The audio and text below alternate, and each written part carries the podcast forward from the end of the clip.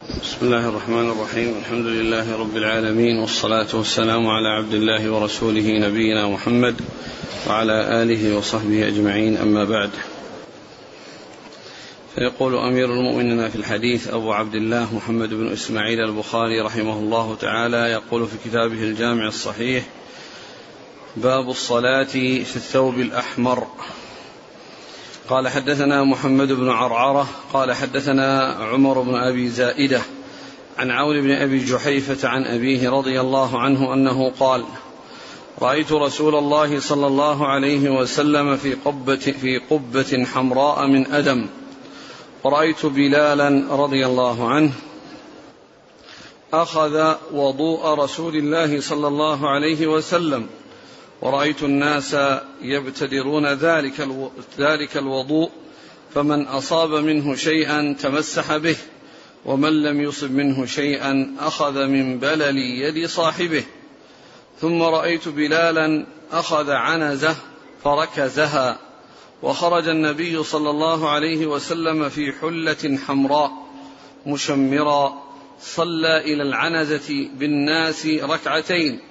ورأيت الناس والدواب يمرون من بين يدي العنزة. بسم الله الرحمن الرحيم. الحمد لله رب العالمين. وصلى الله وسلم وبارك على عبده ورسوله نبينا محمد وعلى آله وأصحابه أجمعين. أما بعد يقول الإمام البخاري رحمه الله باب الصلاة في الثوب الأحمر. هذه الترجمة فيما يتعلق بالصلاة في الثوب الأحمر. آه، مثل ما تقدم أن الثياب منها ما يكون واجبا وهو الذي تستر به العورة وما يكون مستحبا وهو الزينة التي آه، يتزين بها الإنسان في صلاته. والحديث يأتي في اللباس أيضا مثل هذه الأحاديث اللي تتعلق تأتي باللباس ولكنها جاءت هنا من أجل الصلاة من أجل آه، آه، الواجب في الصلاة ومن أجل ما هو مستحب في الصلاة من من الزينة. آه، أورد فيه حديث وهب بن عبد الله السوائي أبو جحيفة رضي الله عنه أنه قال رأيت النبي صلى الله عليه وسلم في قبة حمراء من أدم يعني من جلد و وأتى بلال بوضوئه والمقصود به الماء الذي يتوضأ به الماء الذي يتوضأ به صلى الله عليه وسلم وهو فتح الواو. أما إذا ضمت الواو وهو الوضوء فإنه التطهر أو فعل التطهر لأن هذه كما سبق نشرنا الوضوء بالفتح اسم للماء الذي يتوضأ به.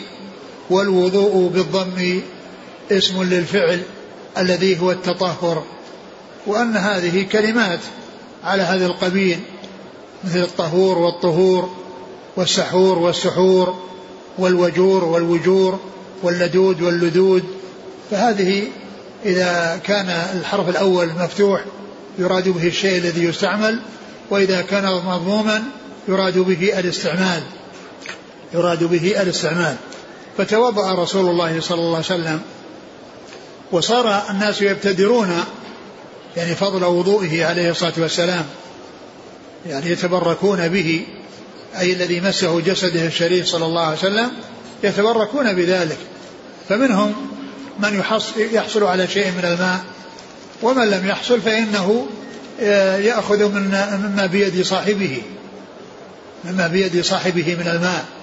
يعني من حصل شيئا حصله ومن لم يحصل فإنه يأخذ من البلل الذي في يد صاحبه. وهذا فيه ما كان عليه الصحابة رضي الله عنهم من التبرك بما مس جسده صلى الله عليه وسلم. وهذا شيء آه، أذن فيه الرسول عليه الصلاة والسلام كما كما جاء في قضية حلق رأسه وشعر رأسه لما حلق. فإنه أعطى أبا طلحة وأمره أن يوزعه بين الناس وقسم يختص به وكذلك فيما يتعلق بالوضوء كما هنا من فضل وضوءه وهو البقية من الماء الذي توضأ به والذي مسته يده صلى الله عليه وسلم وكذلك أيضا ما يتقاطر منه أو ما يتقاطر من أصحابه الذين لمسوا هذا الوضوء. الذي آه، مسه جسده الشريف صلى الله عليه وسلم. وهذا الأحاديث متواترة فيما يتعلق بكونه يتبرك بما مس جسده فكانوا يتبركون بلباسه ويتبركون بوضوءه يتبركون ببصاقه ونخامه ويتبركون بلباسه عليه الصلاة والسلام ويتبركون بشعره. كل هذا ثبت في حديث كثيرة متواترة عن رسول الله صلى الله عليه وسلم. ولكن هذا من خصائصه عليه الصلاة والسلام. فلا, فلا يفعل ذلك مع أحد سواه. ولهذا الصحابة رضي الله عنهم وأرضاهم ما كانوا يفعلون هذا بعد بعد رسول الله صلى الله عليه وسلم في غيره من أصحابه وفي مقدمتهم الخلفاء الراشدون أبو بكر وعمر وعثمان وعلي رضي الله عنهم وعن الصحابة أجمعين. ما كانوا يفعلون يفعلون ذلك مع أحد منهم وإنما هذا اختص به رسول الله صلوات الله وسلامه وبركاته عليه. ثم إنه آآ آآ ركز معه عنزة ركزها. والعنزة هي العصا التي في أسفلها حديدة محددة. إذا يعني غمزت في الأرض غاصت في الأرض ووقفت هذه العصا صارت واقفة. وكان يتخذها سترة يعني أنه يصلي إليها صلوات الله وسلامه وبركاته عليه. قال ورأيته؟ بعد وخرج النبي صلى الله عليه وسلم في حلة حمراء مشمرة صلى إلى العنزة. وخرج عليه الصلاة والسلام في حلة حمراء في حلة حمراء مشمرا فصلى إلى العنزة. والحلة هي المكونة من ثوبين يعني مثل إزار ورداء. إزار ورداء يقال له حلة. يعني آه، الحلة اسم لما كان مكونا من ثوبين يعني كالإزار والرداء فخرج عليه الصلاة والسلام آه، في هذه الحلة الحمراء. وهذا هو محل الشاهد من إرادة الحديث. الصلاة في الثوب الأحمر. الصلاة في الثوب الأحمر. وهذا يدل على استعمال الثوب الأحمر. يعني في اللباس وفي كذلك في الصلاة كون يستعمله في لباسه. ويستعمله في صلاته.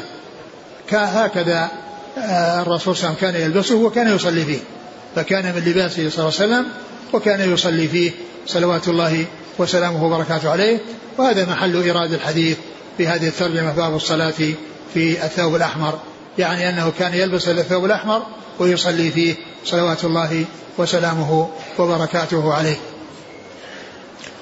والثوب الأحمر جاء فيه هذا الحديث وغيره من الأحاديث الدالة على استعماله وعلى لبسه وجاء فيه أحاديث أخرى يعني فيها فيها كلام يعني في النهي عن استعمال الثوب الأحمر والذين قالوا باعتبار الأحاديث التي فيها النهي حملوا ذلك حملوا ما فعله الرسول صلى الله عليه وسلم على ما كان فيه خطوط وأنه لم يكن خالصا وأنه لم يكن خالصا. ولكن الأحاديث التي وردت وردت مطلقة و وإذا ثبت أو صح النهي فيجمع بين النهي وبين ال يعني الذي فيه اللبس وجواز اللبس على ما إذا كان غير خالص أو أنه يعني أن أو أن هذا يدل على الجواز وأن فعل ذلك جائز وهذا إذا صحت الأحاديث التي فيها النهي عن لبس الثوب الأحمر. بعده صلى إلى العنازة بالناس ركعتين. ورأيت الناس والدواب يمرون من بين يدي العنزة. صلى بالناس عليه الصلاة والسلام وهو متجه إلى العنزة ورأيت الناس والدواب يمرون.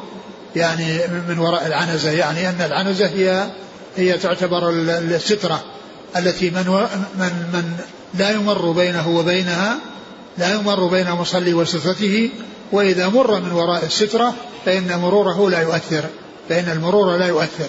وهذا فيما إذا كان هناك سترة.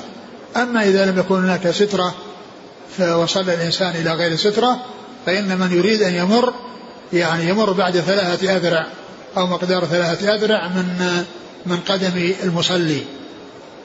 لأنه إذا كان أمامه شيء واسع لا يعني ذلك أن هذا الفضاء الواسع الذي أمامه لا أحد يمر به وإنما لا يمر بقربه في حدود ثلاثة أذرع فيمر من وراء ذلك. أما المرور من داخل ثلاثة الأذرع هذا هو الذي لا يفعل. وإذا كان له سترة يمر من وراء السترة. نعم. قال حدثنا محمد بن عرعرة نعم. عن عمر بن أبي زائدة نعم. عن عون بن أبي جحيفة نعم. عن أبيه أبوه جحي أبو جحيفة وهب بن عبد الله السوائي رضي الله عنه. وهذا الإسناد من الرباعيات التي هي من الأسانيد العالية عند البخاري وأعلى ما عنده الثلاثيات. أعلى ما عند البخاري الثلاثيات. وهي تبلغ ستة عشر حديثا بدون تكرار واثنان واثنين وعشرين حديثا بالتكرار. هذه أعلى ما يكون عند البخاري وهي الثلاثيات وأما الرباعيات فهي كثيرة جدا ومنها هذا الحديث الذي فيه أربعة أشخاص أربعة رواة بين البخاري رحمه الله وبين رسول الله صلى الله عليه وسلم. أما الأحاديث الثلاثيات فإنه بينه وبينه ثلاثة صحابي وتابعي وتابع تابع. يعني أن البخاري روى عن أتباع التابعين. البخاري روى عن أتباع التابعين الأحاديث الثلاثية. الأحاديث الثلاثية رواها البخاري عن أتباع التابعين.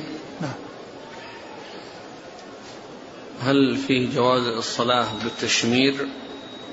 هذا كما هو معلوم ليس قميص. يعني يعني يكون هو هو ورد إن الإنسان يعني لا يكف ثوب لا يكف ثوبا في الصلاة لكنه إذا كان إزار ورداء فيعني ف يعني ليس فيه يعني شيء يعني وإنما معلوم أنه يعني ينسف طرفيه على عاتقيه فيكون بذلك مغطيا عاتقيه وطرفهما ولا يعني يرسلهما أو يرسل أو يسدل في في الرداء لأن السدل يكون سببا في سقوطه ولكنه إذا رد بعضه يعني أحد الجانبين أو الجانبين جميعا وجعله مع الكتفين فإنه يكون يكون آه، أمن السقوط. وإذا كانت الحلة يعني هي إزار ورداء وهي مكونة من, من, من ثوبين فإن التشمير يعني يبدو الله أعلم هو عدم آه، إرساله إرسال ما يتعلق بالرداء. وإنما رفعه على الكتفين. أما إذا كان يعني ثوب فالحديث ورد أن الإنسان لا يكف يعني ثوبا يعني عند عند الصلاة. نعم. لا يحتمل التشمير يعني في الإزار أنه رفعه رفعا شديدا فشمر. لا يمكن إذا كان المقصود أنها أنه رفعه حتى لا يعني ينزل إلى الكعبين يمكن. قال رحمه الله تعالى باب الصلاة في السطوح والمنبر والخشب. قال أبو عبد الله ولم ير الحسن بأسا أن يصلى على الجمد والقناطر وإن جرى تحتها بول أو فوقها أو أمامها إذا كان بينهما سترة. وصلى أبو هريرة رضي الله عنه على سقف المسجد بصلاة الإمام. وصلى ابن عمر رضي الله عنهما على الثلج. ثم قال البخاري رحمه الله باب الصلاة في السطوح والمنبر والخشب. باب الصلاة في السطوح والمنبر والخشب. باب الصلاة في السطوح والمنبر والخشب. مقصود من ذلك أن الإنسان يعني يصلي على الشيء الثابت وعلى الشيء المستقر سواء كان يعني سطحا يعني يعني عاليا وبأن يكون الإمام يعني الإمام في في الأرض والإمامون في السطح. أو يعني يكون آه، أو يكون آه، آه، على على خشب كالمنبر أو يكون على خشب أيضا غير المنبر يعني شيء بينه وبين الأرض. وكذلك أيضا على القناطر التي يعني يكون تحتها مجاري أو تحتها شيء يعني نجس وكذلك الثلج الجامد الذي يكون تحته شيء. فإن هذه الأشياء تحول بين الإنسان وبين النجاسة والمحذور هو أن يباشر النجاسة أو يصلي على النجاسة ولكنه إذا كان بينه وبينها شيء فاصل سواء كان ذلك الفاصل ثابتا كالسقف يعني كسقف كالقناطر وسقوف البنيان التي تحتها والبنيان الذي تحته آه، يعني آه، أشياء نجسة. فإن ذلك لا يؤثر لأن اللي يؤثر هو كونه يباشر النجاسة. وكذلك لو كانت الأرض متنجسة وفرش عليها فراشا طاهرا فإن الصلاة تصح. وهذا العمل صحيح لأن المحذور أن يباشر النجاسة. المحذور هو أن يباشر النجاسة وأما إذا صارت النجاسة تحته وبينه وبينها فاصل أو أنه أنها أمامه ويعني ليس ولم يصلي عليها أو بينه وبينها فاصل أو ليس بينه وبينها فاصل ولكنه أرض متنجسة وقد وضع فراشا خاصا للصلاة عليها فإن الصلاة بذلك تصح فإن الصلاة بذلك تصح لأنه لم تباشر النجاسة. لأن بأن الإنسان صلى على أرض أو على مكان نجس بل صلى على مكان طاهر وإن كان تحته يعني شيء نجس سواء كان قريبا منه أو تحت آه، سطح أو تحت قناطر أو تحت شيء آه، يصلي فوقه أو تحت فراش أو تحت سرير أو ما إلى ذلك كل ذلك لا بأس به لأن الإنسان يصلي على هذه الأماكن وإذا كان فيها نجاسة وبينه وبينها فاصل فإن ذلك يكفي. ولا يلزم أن تكون كل ما تحته طاهر ولو بعد في الأرض بل المهم أن يكون الذي يباشر الصلاة عليه يكون طاهرا. باب صلاة في السطوح والمنبر والخشب. باب الصلاة في السطوح والمنبر والخشب. والمنبر هو في الغالب من خشب وقد يكون من غير خشب قد يكون بنيان. قد يكون مبنيا ولكنه يكون مرتفعا وقد يكون من خشب ويكون من غير خشب.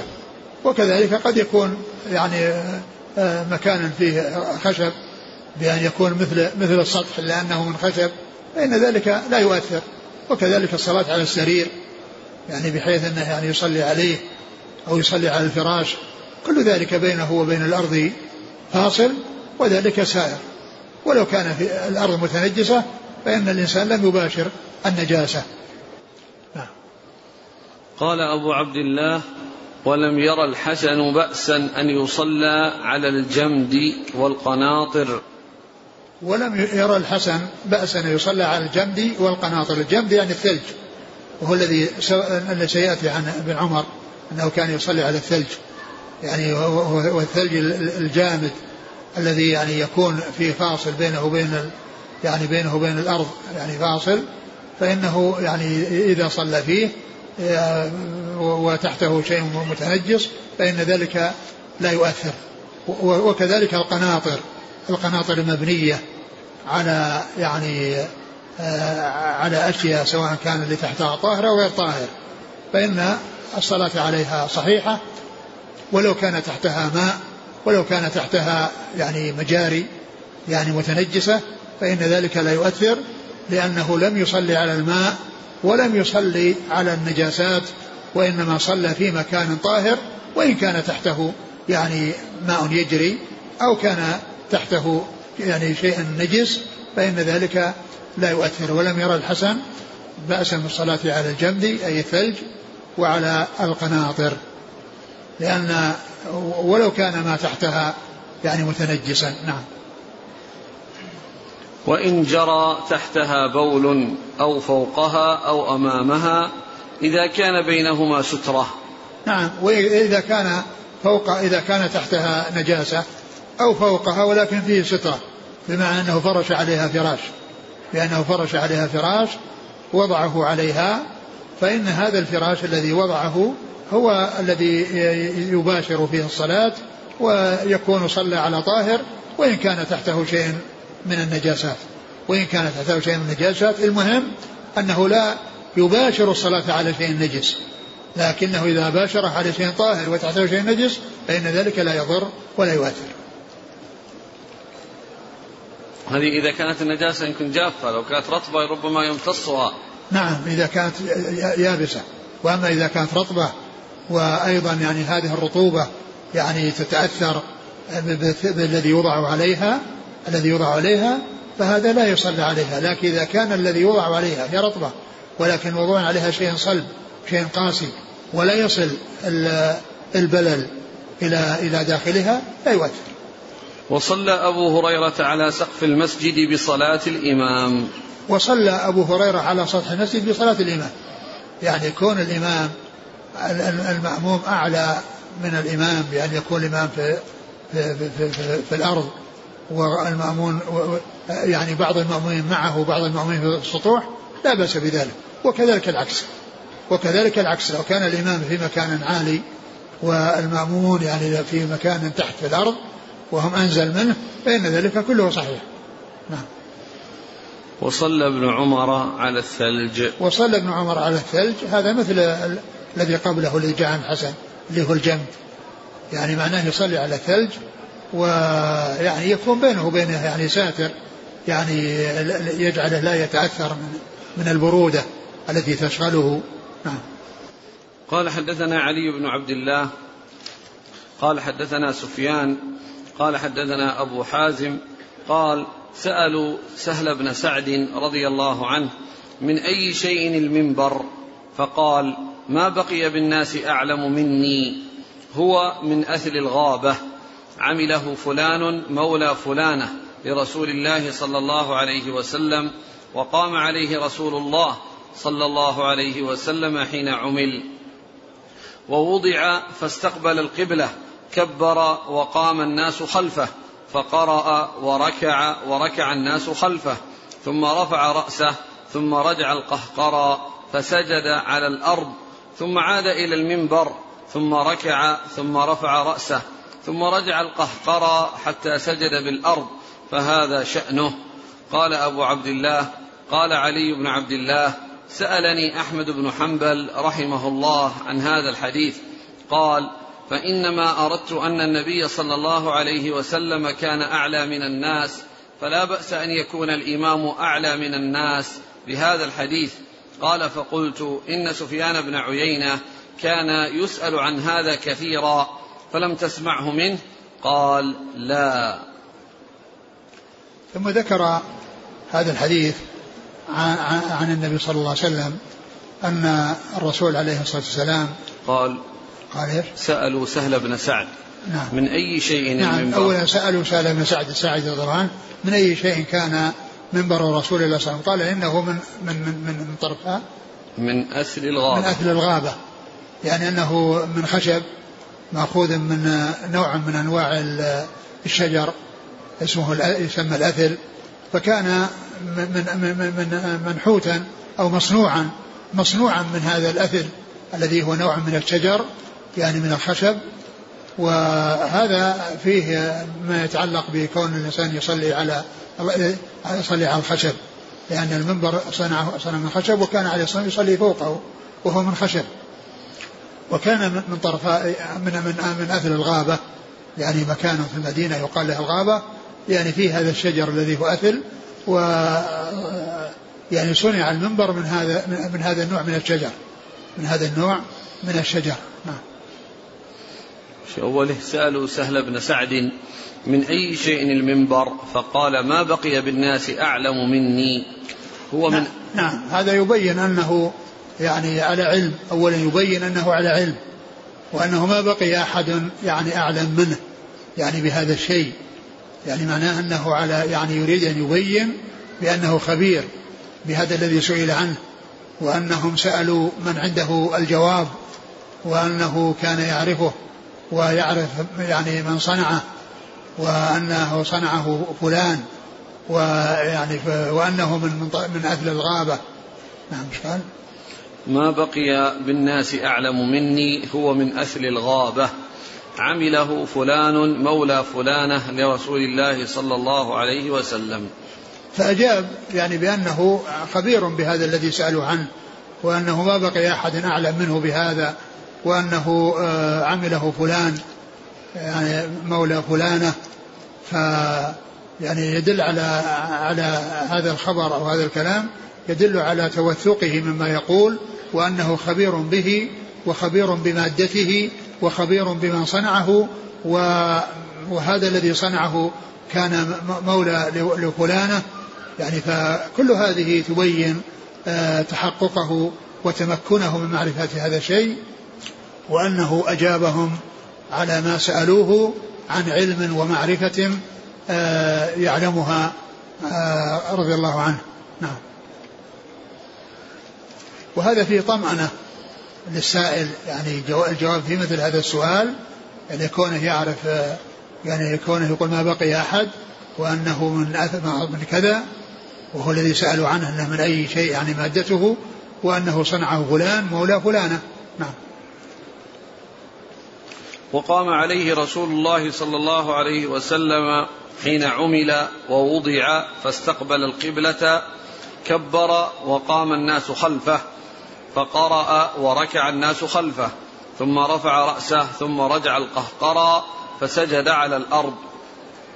فالرسول عليه الصلاة والسلام لما وضع يعني صعد عليه وكبر وهو مرتفع عن الناس وهم وراءه أنزل منه وكبر وقرأ وركع ورفع ولما أراد السجود رجع القهقراء فسجد في الأرض. ثم قام ورجع إلى مكانه فوقف عليه كما كان في الركعة الأولى. ثم بعد ذلك عمل كما عمل في المرة الأولى بمعنى أنه قرأ وركع ورفع وعندما أراد السجود نزل. وهذا ليعلمهم عليه الصلاة والسلام ويعرفوا كيف يعني يصلي. وبعض أهل العلم استدل به على أنه يجوز أن يكون الإمام أعلى من المؤمنين في الصلاة في الموقف أو في المقام. وبعضهم قال إن هذا إنما كان للتعليم إن هذا إنما كان للتعليم.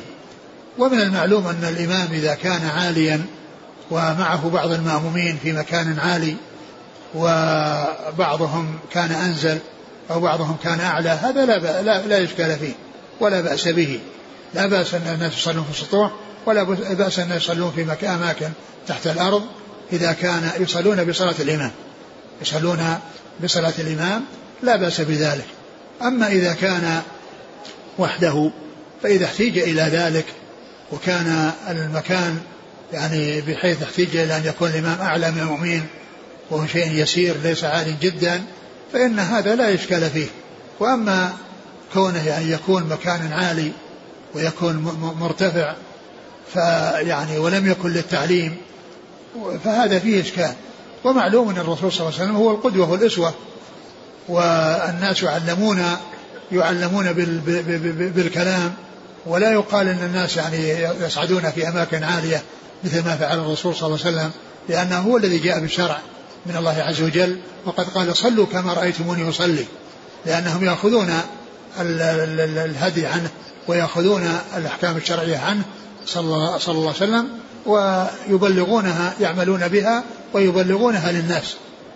فغيره ليس بحاجة إلى أن يفعل مثل ما فعل عليه الصلاة والسلام وإنما يعني يعلمهم بالقول ويوضح لهم مثل ما كان النبي صلى الله عليه وسلم كان يوضح لهم في كثير من الأحاديث كيفية الصلاة في حال قيامه وحال ركوعه وحال سجوده وحال جلوسه كل ذلك نقلوه عنه صلوات الله وسلامه وبركاته عليه.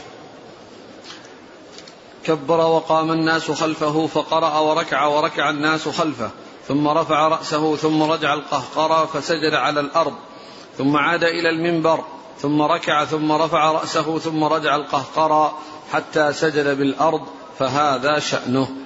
فهذا شأنه في صلاته يعني أنه يعني يقوم على المنبر فيقرأ ويركع ويرفع وإذا جاء السجود نزل. لأن المنبر ما في مكان للسجود. المنبر ليس فيه مكان للسجود لكن فيه مقام مقام للقيام والركوع وهو راكع وقائم. وأما هو ساجد يحتاج إلى أن ينزل في الأرض حتى يصلي على الأعضاء السبعة التي آه، يصلي آه، يصلي بها كل مصلي والتي يفعلها كل مصلي. نعم. فهذا شأنه يعني في صلاته. نعم. قال أبو عبد الله قال علي بن عبد الله سألني أحمد بن حنبل رحمه الله عن هذا الحديث. قال فإنما أردت أن النبي صلى الله عليه وسلم كان أعلى من الناس فلا بأس أن يكون الإمام أعلى من الناس بهذا الحديث. قال فقلت إن سفيان بن عيينة كان يسأل عن هذا كثيرا فلم تسمعه منه؟ قال لا. نعم يعني أن أن الإمام أحمد سأل علي بن مديني يعني عن هذا العمل وعن هذا الذي جاء في هذا الحديث عن الذي جاء قال إن سفيان بن عيينة كان يسأل فلم تسمعه منه. أفلم تسمع منه؟ قال لا. يعني كأنه آه، كان سفيان بن عيينة يحدث به كاملا ويحدث به ناقصا فيكون الإمام أحمد سمعه يعني آه، يعني غير كامل ولهذا قال لا. نعم. قال حدثنا علي بن عبد الله بن المديني. عن سفيان. هو. بن عيينة. نعم سفيان نعم سفيان بن عيينة. لأنه قال في الآخرة قال ألم تسمعه؟ نعم. عن أبي حازم. نعم أبو حازم هو؟ سلمة بن دينار نعم. الأعرج. نعم. عن سهل بن سعد. الساعدي رضي الله عنه. يقول حفظك الله في بلادنا في بعض القرى المؤذن يصلي فوق مكان مرتفع وحده ليسمع أهل القرية الصلاة. لا يجوز له ذلك بل يصلي معه أقل شيء واحد. يعني لأن الإنسان لا يصلي وحده ولا يصلي منفردا وهذا يصلي منفرد. ويعني كأنه صلى في صف وحده. فليس له أن يصلي وحده بل لابد أن يكون معه يعني أن يكون المصلي اثنان فأكثر. يكون معه واحد فأكثر. أما أن يصلي وحده فلا يجوز لأن هذا داخل تحت الصلاة منفردا يعني خلف الصف. وقد نهى عن ذلك رسول الله صلى الله عليه وسلم وأمر الذي فعل ذلك بأن يعيد الصلاة. قل ما معنى كلمة القهقرى يعني وراء يعني يرجع إلى وراء يعني دون أن يلتفت لأنه في صلاة. يعني يكون يتقدم في صلاته يرجع القهقرى في صلاته لأنه مستقبل القبلة. فله أن يتقدم يعني إذا كان هناك حاجة تدعو إلى التقدم يتقدم. وإذا كان هناك حاجة إلى التقهقر يتقهقر لكن لا يلتفت ولا ينصرف ولا ينعطف لأنه متجه للقبلة. فلا يحول اتجاهه عن غير القبلة. عن عن القبلة وإنما يكون عليها في تقدمه وفي تأخره.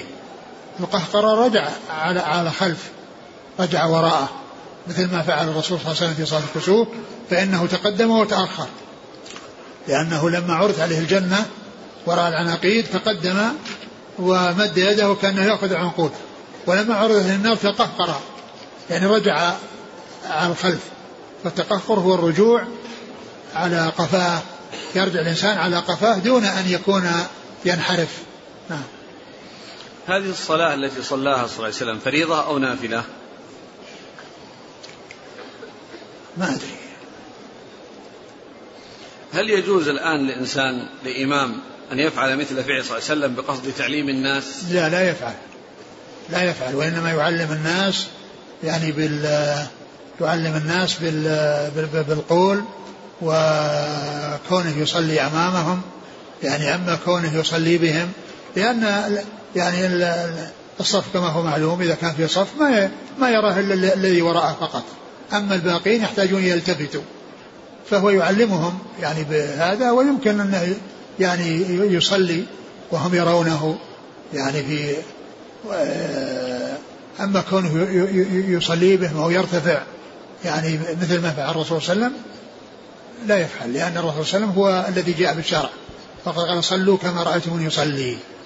فكانوا ينظرون إلى أفعاله وينظرون إلى آه وينظرون إلى يعني آه ويسمعون أقواله عليه الصلاة والسلام.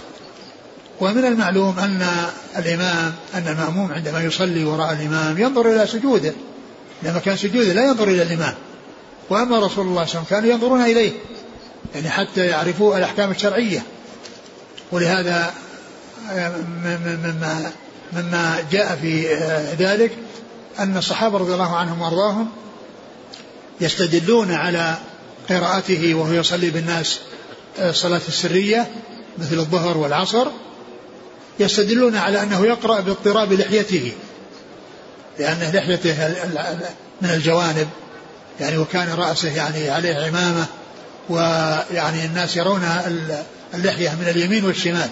فكانوا ينظرون إليه وهو يصلي بهم ويرون ويعرفون أنه يقرأ باضطراب لحيته. لأن الذي يقرأ تتحرك لحيته. يعني في يعني في في في, في, في, في القراءة. تتحرك. فكانوا يعني يستدلون على أنه يقرأ بالصلاة السرية باضطراب لحيته. وأما غيره من الناس الناس لا ينظرون إلى الإمام ينظرون إلى مكان السجود. قال حدثنا محمد بن عبد الرحيم قال حدثنا يزيد بن هارون. قال أخبرنا حميد الطويل عن أنس بن مالك رضي الله عنه أن رسول الله صلى الله عليه وعلى آله وسلم سقط عن فرسه فجحشت ساقه أو كتفه وآلى من نسائه شهرا فجلس في مشرب في مشربة لها درجتها في مشربة له درجتها, درجتها من جذوع فأتاه أصحابه يعودونه فصلى بهم جالسا وهم قيام. فلما سلم قال إنما جعل الإمام ليؤتم به فإذا كبر فكبروا وإذا ركع فاركعوا وإذا سجد فاسجدوا. وإن صلى قائما فصلوا قياما ونزل لتسع وعشرين. فقالوا يا رسول الله إنك آليت شهرا. فقال إن الشهر تسع وعشرون.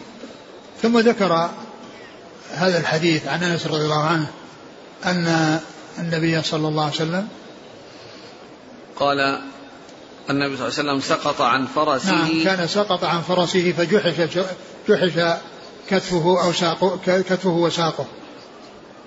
كتفه؟ فجحشت ساقه أو كتفه. جحش ساقه أو كتفه. جحشت يعني آه، حصل فيها يعني يعني آه، آه، خدش يعني في في في الساق أو الكتف بمعنى أنه يعني شيء كما يقولون سطحي يعني على الجسد أو على الجلد بحيث أنه يعني انتزع شيء من الجلد فهذا يقال له يعني يقال له جحش يعني معناه أنه حصل له خدش وهو الذي يسمى في هذا الزمان سطحي يعني جرح سطحي يعني يعني حصل الجلد أنه حصل فيه آه، آه، ذهابه آه، بوجوده مر على شيء صلب اثر فيه. وهذا بخلاف إذا كان الجرح عميق وأنه داخل هذا ما يقال له جحش. وقد يعني يكون يعني شيء قليل يعني مع يعني هذا الشيء سطحي فجحش صلى الله عليه وسلم جنبه كتفه أو ساقه. وفي بعض الروايات شقه. شقه هذا يعني يدخل فيه الاثنين. يعني الكتف والساق لأن الشق هو الجانب. يعني فجحش يعني حصل له فاحتاج فكان صلى الله عليه وسلم احتاج إلى أن يصلي جالس ولا يستطيع أن يصلي يعني قائما عليه الصلاة والسلام.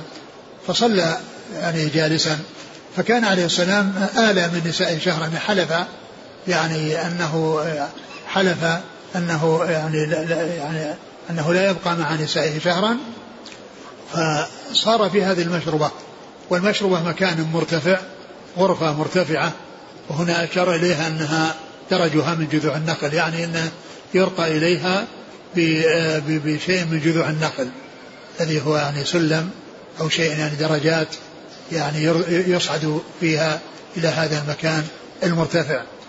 فعاده أناس من أصحابه وجاء وقت الصلاة فصلى فصلى بهم. عليه الصلاة والسلام وكانوا صلوا وراءه قياما. وفي هذه الرواية ذكر أنهم صلوا وراءه قياما. وفي بعض أنه أشار في بعض الروايات أشار إليهم أن يجلسوا. ثم بعد ذلك حدثهم عليه الصلاة والسلام قال إنما جعل الإمام ليؤتم به. نعم. أقرأ الحديث. سقط صلى الله عليه وسلم عن فرسه نعم. فجحشت ساقه أو كتفه. نعم. وآلى من نسائه شهرا. نعم. هذا يعني حلف نعم. وسببه ما أدري. فجلس في مشروبة له درجتها من جذوع. درجتها يعني السلم الذي يصعد إليها المشربة مكان مرتفع غرفة مرتفعة ليست على سطح الأرض ودرجتها من جذوع يعني جذوع النخل. فأتاه أصحابه يعودونه فصلى بهم جالسا وهم قيام. فلما سلم قال إنما جعل الإمام ليؤتم به فإذا كبر فكبروا وإذا ركع فاركعوا وإذا سجد فاسجدوا وإن صلى قائما فصلوا قياما. ونزل لتسع وعشرين. فقالوا يا رسول الله إنك آليت شهرا. فقال إن الشهر تسع وعشرون. الرسول عليه الصلاة والسلام صلى بهم صلى جالسا وصلى الناس وراءه قياما. وجاء في بعض الروايات أنه أشار إليهم أن يجلسوا فجلسوا. ولما فرغ حدثهم بهذا الحديث وأنهم إذا صلوا يصلون بصلاة الإمام وأنه إذا صلى جالسا يصلون جلوسا وإذا صلى قائما يصلون قياما ويفعلون كما يفعل الإمام. إنما جعل الإمام ليؤتم به إنما جعل الإمام ليؤتم به. ف وقال في بعض الروايات آه، كدت أن تفعلوا فعل فارس والروم يقومون على رؤوس ملوكهم وهم جلوس يقومون على رؤوس ملوكهم وهم جلوس. ثم إنه بعد ذلك آه، آه، بعدما مضى من الشهر 29 ليلة نزل فقالوا له إنك آليت شهرا. قال الشهر 29 يعني الشهر يكون 29 ويكون 30 الشهر يكون 30 ويكون 29 فليس معنى ذلك ليس الشهر دائما 30 فإنه يكون 30 ويكون 29 ولهذا الرسول صلى الله عليه وسلم أخبر بأن الشهر ها ها ها هكذا وهكذا وهكذا وعد 30 ثم قال هكذا وهكذا وهكذا وقبض الإبهام فصار يعني معناه الإشارة إلى أنه يكون 30 ويكون 29 وأن الشهر يكون 29 والرسول صلى الله عليه وسلم خرج أو نزل ل 29 والشهر 29 وإيراد الحديث هنا يعني فيما يتعلق بالخشب يعني في الترجمة ذكر الخشب ليس فيه أنه الصلاة على الخشب على هذه الجذوع وإنما هذه درج.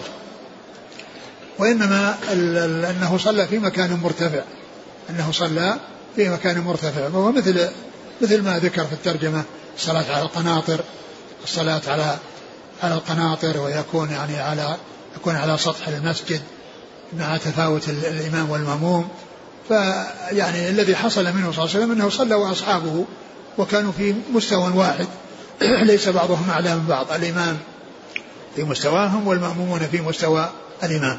نعم. قال حدثنا محمد بن عبد الرحيم. الملقب صاعقة. عن يزيد بن هارون. نعم. عن حميد الطويل. نعم. عن أنس بن مالك. وهذا أيضا من الرباعيات. نعم. قال رحمه الله تعالى باب إذا أصاب ثوب المصلي امرأته إذا سجد. قال حدثنا مسدد عن, عن خالد. قال حدثنا سليمان الشيباني.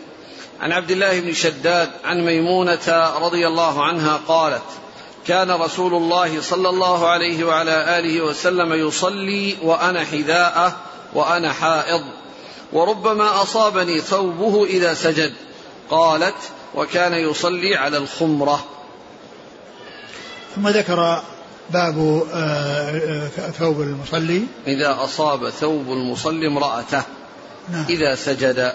باب إذا أصاب ثوب المصلي امرأته إذا سجد لأن ذلك لا يؤثر حتى ولو كانت حائضا لأن لأن المقصود أن لأن بدن الحائض هو طاهر وإنما النجاسة في فرجها وإذا أصاب المرأة وهي نائمة بجواره أو وقع ثوبه عليها فإن هذا الثوب الذي وقع على المرأة لا يؤثر لأن لأنه ما أصاب نجاسة وإنما أصاب بدن بدنا طاهرا أصاب بدنا طاهرا ولم يصب نجاسة حتى يعني تؤثر النجاسة فيه وإنما أصاب بدنا طاهرا فذلك لا يؤثر. ومعنى ذلك أن الثوب إذا وقع ثوب المصلي إذا وقع على امرأة وهي حائض فإن إصابته لوقوعه على جسدها وعلى بدنها لا يؤثر. مثل ما مر في الأحاديث أنه صلى الله عليه وسلم كان يعني آه، كن نساء يكن معه وكن حيض ولا يمنعهن من ذلك. وهذا فيه أنه حتى في الصلاة فيما يتعلق بالصلاة لا يؤثر على الصلاة. فكما أنها تنام معه في الفراش وهي حائض ولا يؤثر وكذا فكذلك لو كان في الصلاة وقع ثوبه عليها يعني كالرداء مثلا. الرداء بأنه جزء منه وقع عليها عندما يسجد وصار على جسدها لا يؤثر لأنه لم يصب نجاسة وإنما أصاب بدنا طاهرا. نعم. حديث ميمونة قالت كان صلى الله عليه وسلم يصلي وأنا حذاءه وأنا حائر يعني حذاءه يعني محاذية له. حذاءه يعني محاذية له. يعني كانت بجواره. محاذية له وهي حائض. فكان إذا سجد قالت وأنا حائض وربما أصابني ثوبه إذا سجد. نعم وربما أصابني ثوبه إذا سجد لأن إذا سجد وهي بجواره يعني يصير جزء من ثوبه عليها وذلك لا يؤثر. نعم. وكان يصلي على الخمرة. وكان يصلي على الخمرة يعني المصلاه يكون على الخمرة وهي الفراش الذي يصلي عليه. الذي يصلي عليه هو صغير يعني أقل من الحصير يعني الذي يكون على مقدار سجود الإنسان أو يكون على مقدار صلاته وليس فيه زيادة يعني صغير هذا يقال له خمرة لأنه آه، يعني سمي خمرة كما سبق أن مر بنا أنه يغطي أو يستر يعني يعني يقي المصلي يعني حرارة الشمس حرارة الأرض إذا كانت يعني في وقت الصيف أو برودتها إذا كانت في وقت الشتاء فإن فيه آه، يعني آه، تغطية لأن الخمار هو الغطاء والتخمير هو التغطية فيسمى الخمرة لأنه يعني يحول بين المصلي وبين البرودة في الأرض في الشتاء والحرارة في الأرض في الصيف. قال حدثنا مسدد نعم. عن خالد خالد خالد بن عبد الله الطحان الواسطي. عن سليمان الشيباني نعم أبو إسحاق. عن عبد الله بن شداد نعم. عن ميمونة. عن ميمونة رضي الله تعالى عنها. سبق أن مر بنا الحديث في رقم 333 آخر حديث في كتاب الحيض.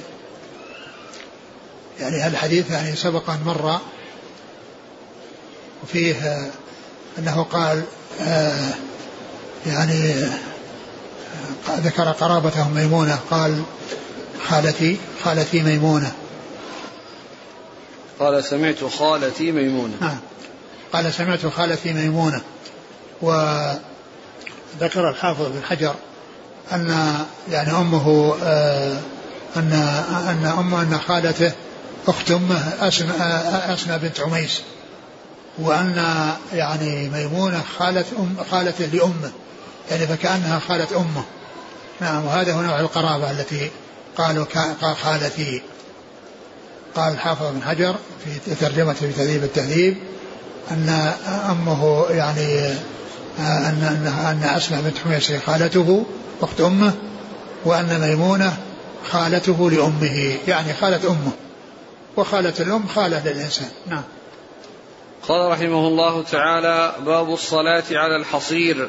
وصلى جابر وأبو سعيد في السفينة قائما. وقال الحسن قائما ما لم تشق على أصحابك تدور معها وإلا فقاعدا. نعم. قال حدثنا عبد الله قال أخبرنا مالك عن إسحاق بن عبد الله بن أبي طلحة عن أنس بن مالك رضي الله عنه أن جدته مليكة رضي الله عنها دعت رسول الله صلى الله عليه وسلم لطعام صنعته له فأكل منه ثم قال قوموا فلأصلي لكم قال أنس فقمت إلى حصير لنا قد اسود من طول ما لبس فنضحته بماء فقام رسول الله صلى الله عليه وسلم وصففت واليتيم وراءه والعجوز من ورائنا فصلى لنا رسول الله صلى الله عليه وسلم ركعتين ثم انصرف. أعد. عن أنس أن جدته مليكة دعت رسول الله صلى الله عليه وسلم لطعام صنعته له فأكل منه. ثم قال قوموا فلأصلي لكم. قال أنس فقمت إلى حصير لنا قد اسود من طول ما لبس فنضحته بماء فقام رسول الله صلى الله عليه وسلم وصففت واليتيم وراءه والعجوز من ورائنا فصلى لنا رسول الله صلى الله عليه وسلم ركعتين ثم انصرف. ثم قال باب الصلاة على الحصير. والحصير هو الذي يتخذ من سعف النخل. وكذلك الخمرة أيضا تتخذ من سعف النخل. إلا أن هذا كبير وهذا صغير. الخمرة تكون صغيرة والحصير يكون يعني كبيرا. وكل منهما يتخذ من من من الخوص وقد يعني يتخذ من غيرهما يعني كما هو موجود في هذا الزمان أنواع من الفرش التي يصلى عليها سجاجيد فإن هذه من الأشياء التي يتخذها الإنسان وقاية على الأرض أو بينه يعني يصلي عليها وقال البخاري لما ذكر الباب إيش قال؟ قال باب الصلاة على الحصير. نعم. وصلى جابر وأبو سعيد في السفينة قائما. وصلى جابر وأبو سعيد يعني في السفينة قائما. يعني أن أن أن, أن السفينة عندما يكون الإنسان فيها فإنه إذا أمكنه أن يصلي يعني بحيث يكون هناك مكان للصلاة بحيث يعني يركع ويسجد فإنه يصلي. وكذلك مثل مثلها الطائرة. وإذا كان يعني ما لا يتم ذلك وإنما فيه يعني يشق والإنسان يصلي وهو على في مكانه يصلي وهو في مكانه الذي يعني يعني الذي هو فيه. وأما إذا أمكنه أن يصلي في مكان يعني يخصص للصلاة في السفينة أو في الطائرة بحيث الإنسان يركع ويسجد فإن الإنسان يصلي وحيث لا يستطيع وال فيما يتعلق بالطائرة أن يخرج الوقت وهم لم يصلوا إلى المطار الذي هم متجهون إليه فإنهم يصلون على حسب حالهم. فاتقوا الله ما استطعتم. وإذا كان سينزلون في المطار والوقت باق ولا يخشى فوات الوقت فلو أخروها أخروها فإن ذلك هو الذي ينبغي لهم. لأنه يمكنهم أن يصلوا بالركوع والسجود.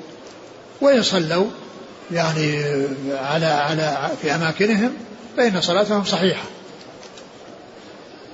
قال إيش؟ قال وصلى جابر وأبو سعيد. في السفينة قائما. نعم. وقال الحسن قائما ما لم تشق على أصحابك تدور معها وإلا فقاعدا. نعم يعني قال الحسن تصلي قائما ما لم تشق على أصحابك يعني تركع وتسجد يعني تدور معها وتتحرك معها. وإذا كان آه إذا كان كل له مقعد وكل له مكان خاص به فإنه يصلي على حسب حاله يصلي على حسب حاله. وإذا كانت المقاعد أيضا يعني المقاعد آه يعني يمكن الإنسان يعني يعني يتحرك معها أو يدور معها يعني يفعل. بخلاف المقاعد التي ما فيها مثل كراسي الإنسان يجلس على كرسي ولا يمكن أن يتحرك عنه ولا يمكن بخلاف ما إذا كان جالس في الأرض جلوس فإنه يمكن أن يتحرك. نعم. حديث أنس أن جدته مليكة ثم ذكر حديث أنس أن جدته مليكة صنعت لرسول الله صلى الله عليه وسلم طعاما فجاء وأكل منه ثم قال قوموا فلأصلي لكم. فصلى لهم رسول الله صلى الله عليه وسلم وصلى ويعني الرسول صلى الله عليه وسلم آه، إمامهم وأنس ومعه يتيم يعني صغير يعني آه، مميز وجدته وراءهم يعني صفا وحدها. وهذا يدل على أن النساء يصلين المرأة تصلي وحدها صفا وليس وليست مثل الرجال. الرجال لا يصلي الإنسان صفا وحده وأما المرأة تصلي صفا وحدها بل لو كان ليس فيه إلا إمام و... ليس فيه إلا رجل وامرأة. فإن المرأة تصلي وراءه وحدها صفه صف ولا يصلي بجواره. الذي يصلي بجواره الرجل. وأما موقف المرأة فهو يعني وراء الإمام سواء كانت صفا وحدها أو كان يعني وراءه صف يعني وتصلي وراءه. وكذلك أيضا فيما يتعلق بالرجال الرجال يعني آه، لا بد أن يكون الإنسان معه غيره بحيث يكون صف وإلا يصلي بجوار الإمام.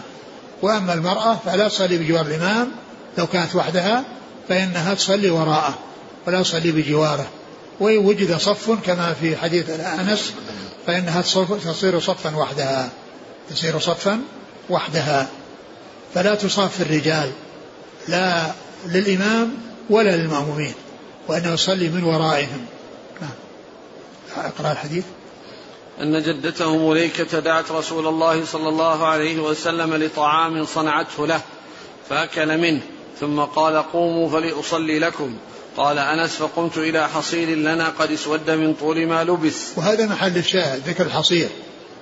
أنه قام إلى حصير لما قالوا صلي لكم قام إلى حصير قد اسود من طول ما لبس يعني ما استعمل. لأن هذا يدل على أن الاستعمال لباس يطلق على يعني أنه يطلق الاستعمال يقال له لباس الفراش المستعمل يقال له لبس لأنه جاء في هذا الحديث من طول ما لبس يعني من طول ما استعمل.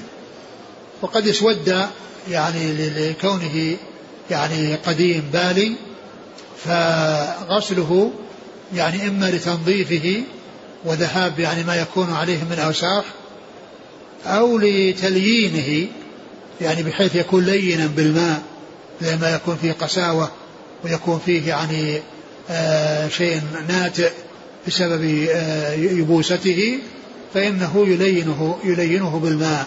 فيكون هذا الغسل فيه فائدتان.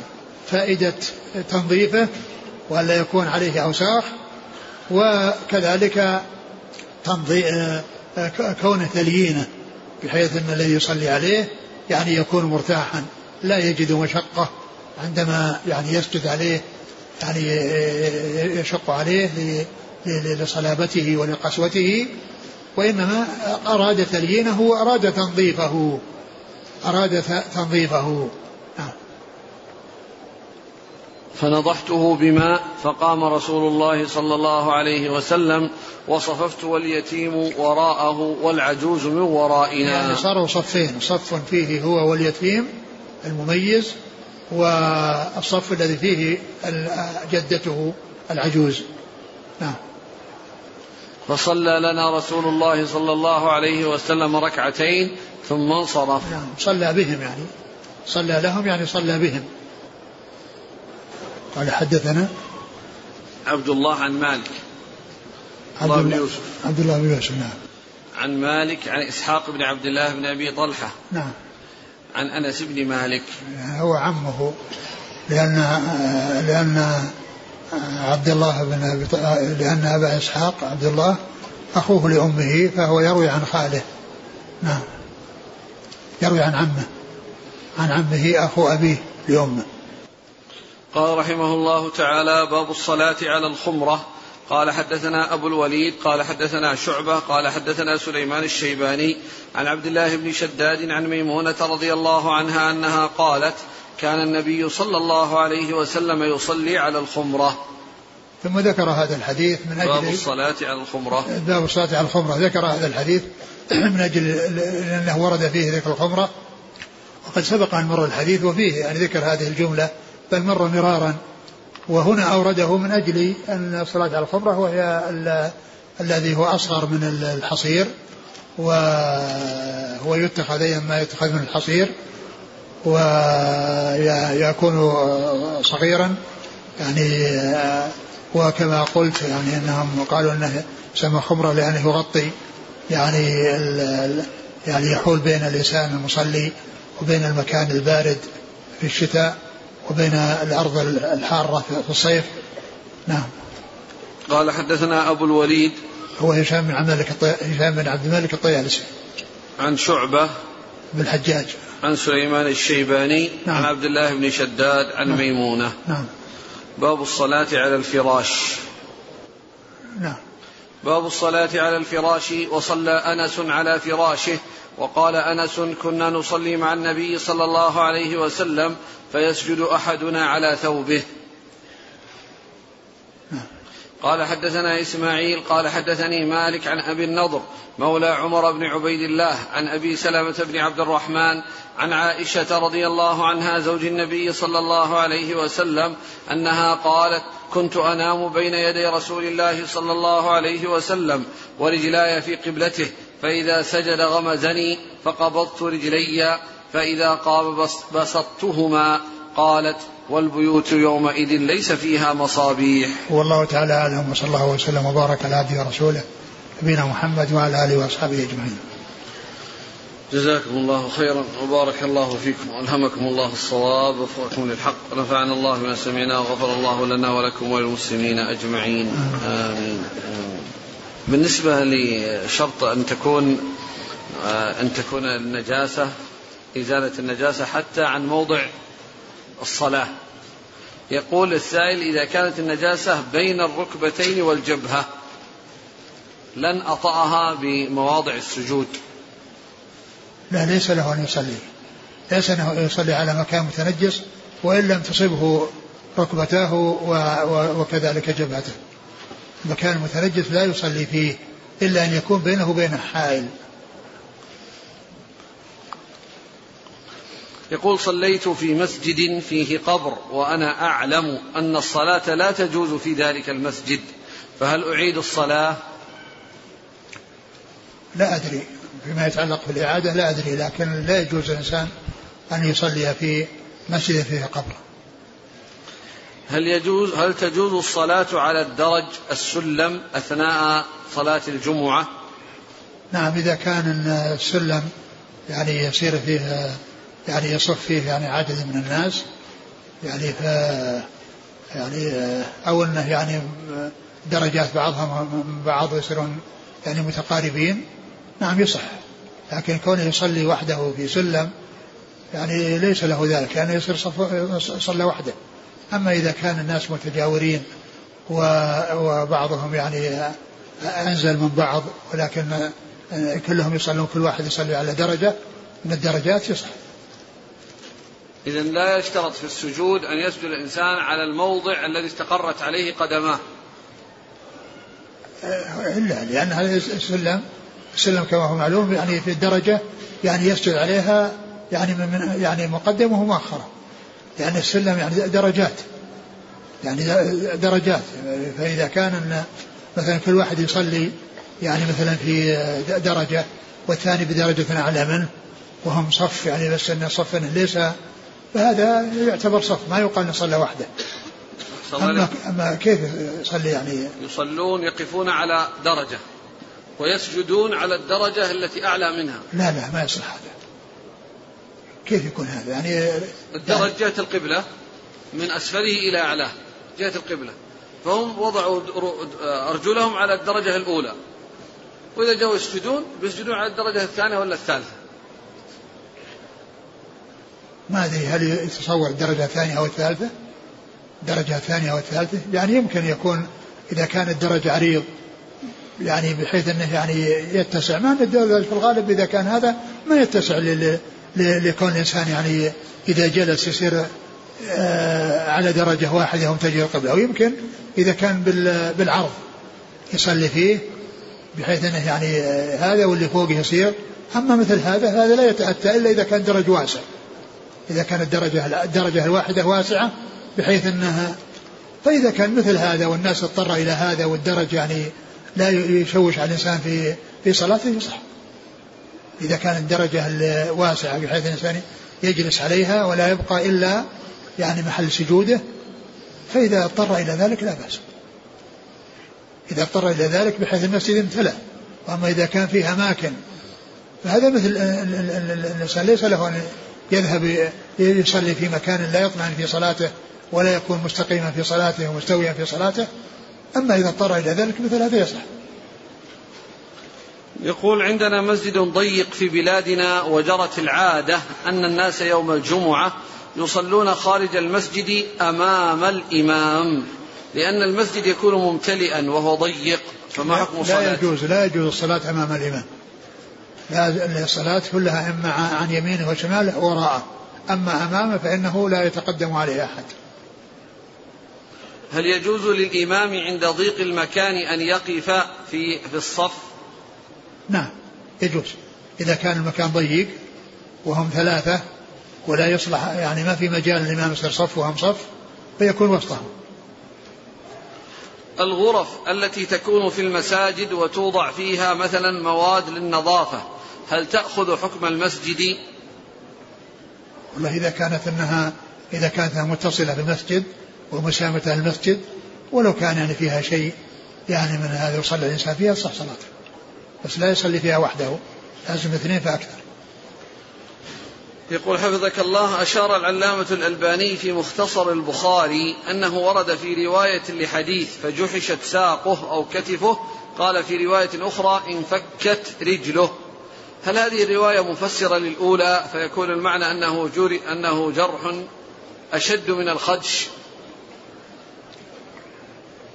ما يعني قضية الانفكاك كما هو معلوم غير الانفكاك يعني تأثر في يعني في المفاصل. لكن الخدش هو الذي أصاب أصاب الجلد بحيث أنه يعني آه، كونه وقع على شيء صلب ف يعني زالت قشرة الجلد هذا قال له الخدش. وأما الانفكاك يعني الانفكاك يمكن أن يكون شيء آه، يعني غير الخدش. جزاكم الله خيرا. سبحانك اللهم وبحمدك أشهد أن لا إله إلا أنت أستغفرك وأتوب إليك.